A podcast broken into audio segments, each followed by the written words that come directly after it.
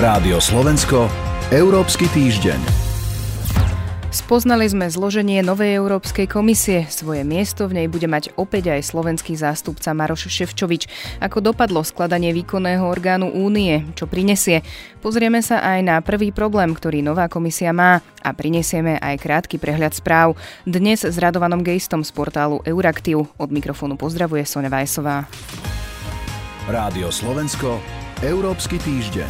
Na Slovensku máme za sebou veľa diskusí o portfóliu Maroša Ševčoviča, ktorý bude podpredsedom Eurokomisie pre vzťahy medzi inštitúciami. Dnes sa budeme rozprávať s analytikom portálu Euraktiv Radovanom Gejstom. Dobrý deň. Dobrý deň. Ak sa na to pozrieme celkovo, nielen teda na slovenského kandidáta, ako dopadlo rozdeľovanie ďalších postov a hlavne akú komisiu vlastne dostala Európa? Tvorba komisie je vždy takým hľadaním rovnováhy medzi rôznymi faktormi, medzi geografickými oblastiami, zastúpením politických skupín, medzi skupinami krajín s nejakým vyhraneným názorom na nejakú aktuálnu tému. Z tohto pohľadu to von der mala ťažšie ako v minulosti možno. Okrem iného aj preto, že už nevyvažovala iba dve veľké politické skupiny, konzervatívcov a socialistov demokratov, ale pribudli k ním liberáli, ktorých tiež musela zarátať do tej rovnice, pretože potrebuje ich hlasy v Európskom parlamente. A zároveň v Európskej únii máme krajiny, ktoré sú možno označované za problémových členov, za členov, ktorí majú nejaké vyhranené názory napríklad na otázku migrácie, ale zároveň sú to stále členovia Európskej únie s hlasovacími právami, vyjadrujú sa, čiže ona nejakým spôsobom sa snažila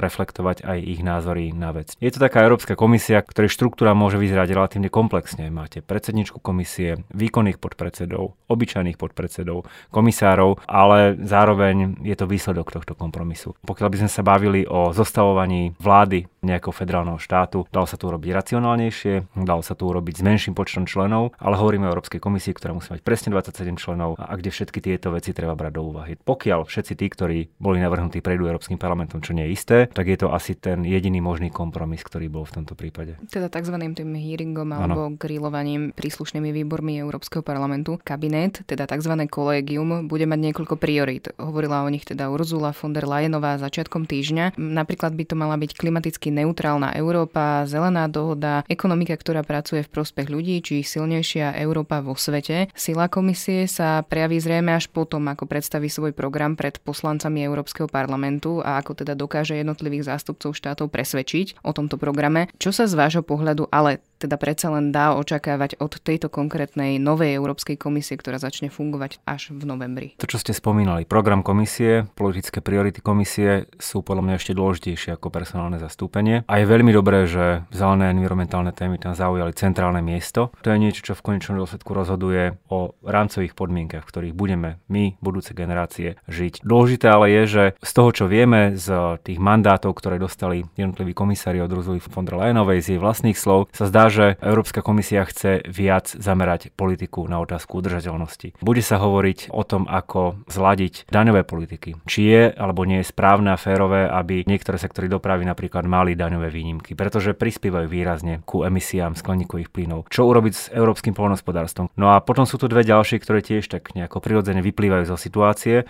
Dnes sa hovorí, že Európska únia stojí pred ďalšou hospodárskou recesiou. Tú predchádzajúcu čelila aj spôsobom, ktorý nepomáhal úplne legitimite európskych inštitúcií. Potom e, otázka aktívnej účasti na svetovej politike je tiež opäť prirodzená. Európske krajiny sa spoliehali v bezpečnostnej oblasti napríklad na podporu Spojených štátov amerických. Tie ostávajú samozrejme európskym spojencom, ale za vedenia súčasného prezidenta a možno aj tých budúcich už Európa, povedzme to tak, nebude prioritou. Je potrebné hľadať spôsob, ako byť aktívnym a efektívnym hráčom vo svete. O to viac, že v susedstve Európskej únie prebieha niekoľko kríz, vrátane vojen a je v záujme Európskej únie, aby sme ich dokázali dokázali pomôcť riešiť.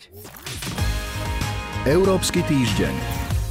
Aktuálne vzbudzuje pozornosť názov jedného portfólia Eurokomisie s názvom ochrana európskeho spôsobu života. Jeho agendou má byť migrácia, bezpečnosť, integrácia a vzdelávanie. Tento názov už kritizoval aj dosluhujúci šéf Európskej komisie Jean-Claude Juncker. Ako sa dá teda táto situácia čítať, tento názov? Ako to vy vidíte? Asi to súvisí s tým, čo som hovoril na začiatku. Predsednička komisie sa v tomto prípade možno snažila aspoň ako symbolicky výjsť v ústrety tým politikom, tým členským krajinám, ktoré považujú migráciu za nejaký typ ohrozenia európskeho spôsobu života. Podľa mňa to nie je správne. Je správne pripomínať a stáť na pozícii, že migrácia je niečo, čo nielenže potrebujeme a čo je nevyhnutné, ale čo prináša do Európskej únie nové podnety, nové možnosti. Myslím si, že o názve tohto portfólia prebehne v Európskom parlamente veľká diskusia, aj keď s nominovaným komisárom v tomto prípade nie je problém, ako nie je problém s jeho osobou, bol europoslancom, bol dlho hovorcom predsedu komisie, čiže on je známou a zásadne nekontroverznou figúrou v európskej politike a je možné, že tam bude musieť nastať nejaká zmena a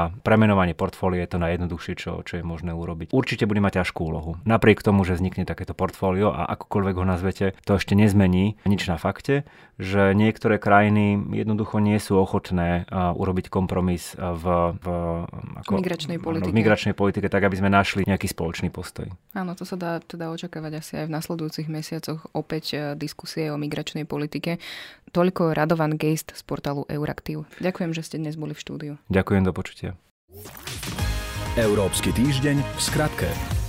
Európska centrálna banka znižuje úroky a vracia sa ku pre mnohých ekonómov kontroverznému nákupu dlhopisov. Kľúčová sazba zostala 0% a sazba na jednodňové refinančné operácie na úrovni 4%. Očakávané uvoľnenie menovej politiky má podporiť hospodársky rast v eurozóne. Viacerí odborníci ale varujú, že účinky liečebnej procedúry ECB budú bolestivejšie než jej benefity.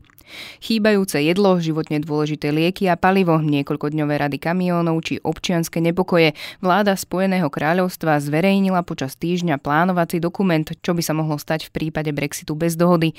Hlavný vyjednávač Európskej únie pre Brexit Michel Barnier vo štvrtok uviedol, že Európska únia ešte stále čaká na návrhy britského premiéra Borisa Johnsona, ktoré by mali ukončiť patovú situáciu týkajúcu sa odchodu Spojeného kráľovstva z únie, naplánovaného na 31.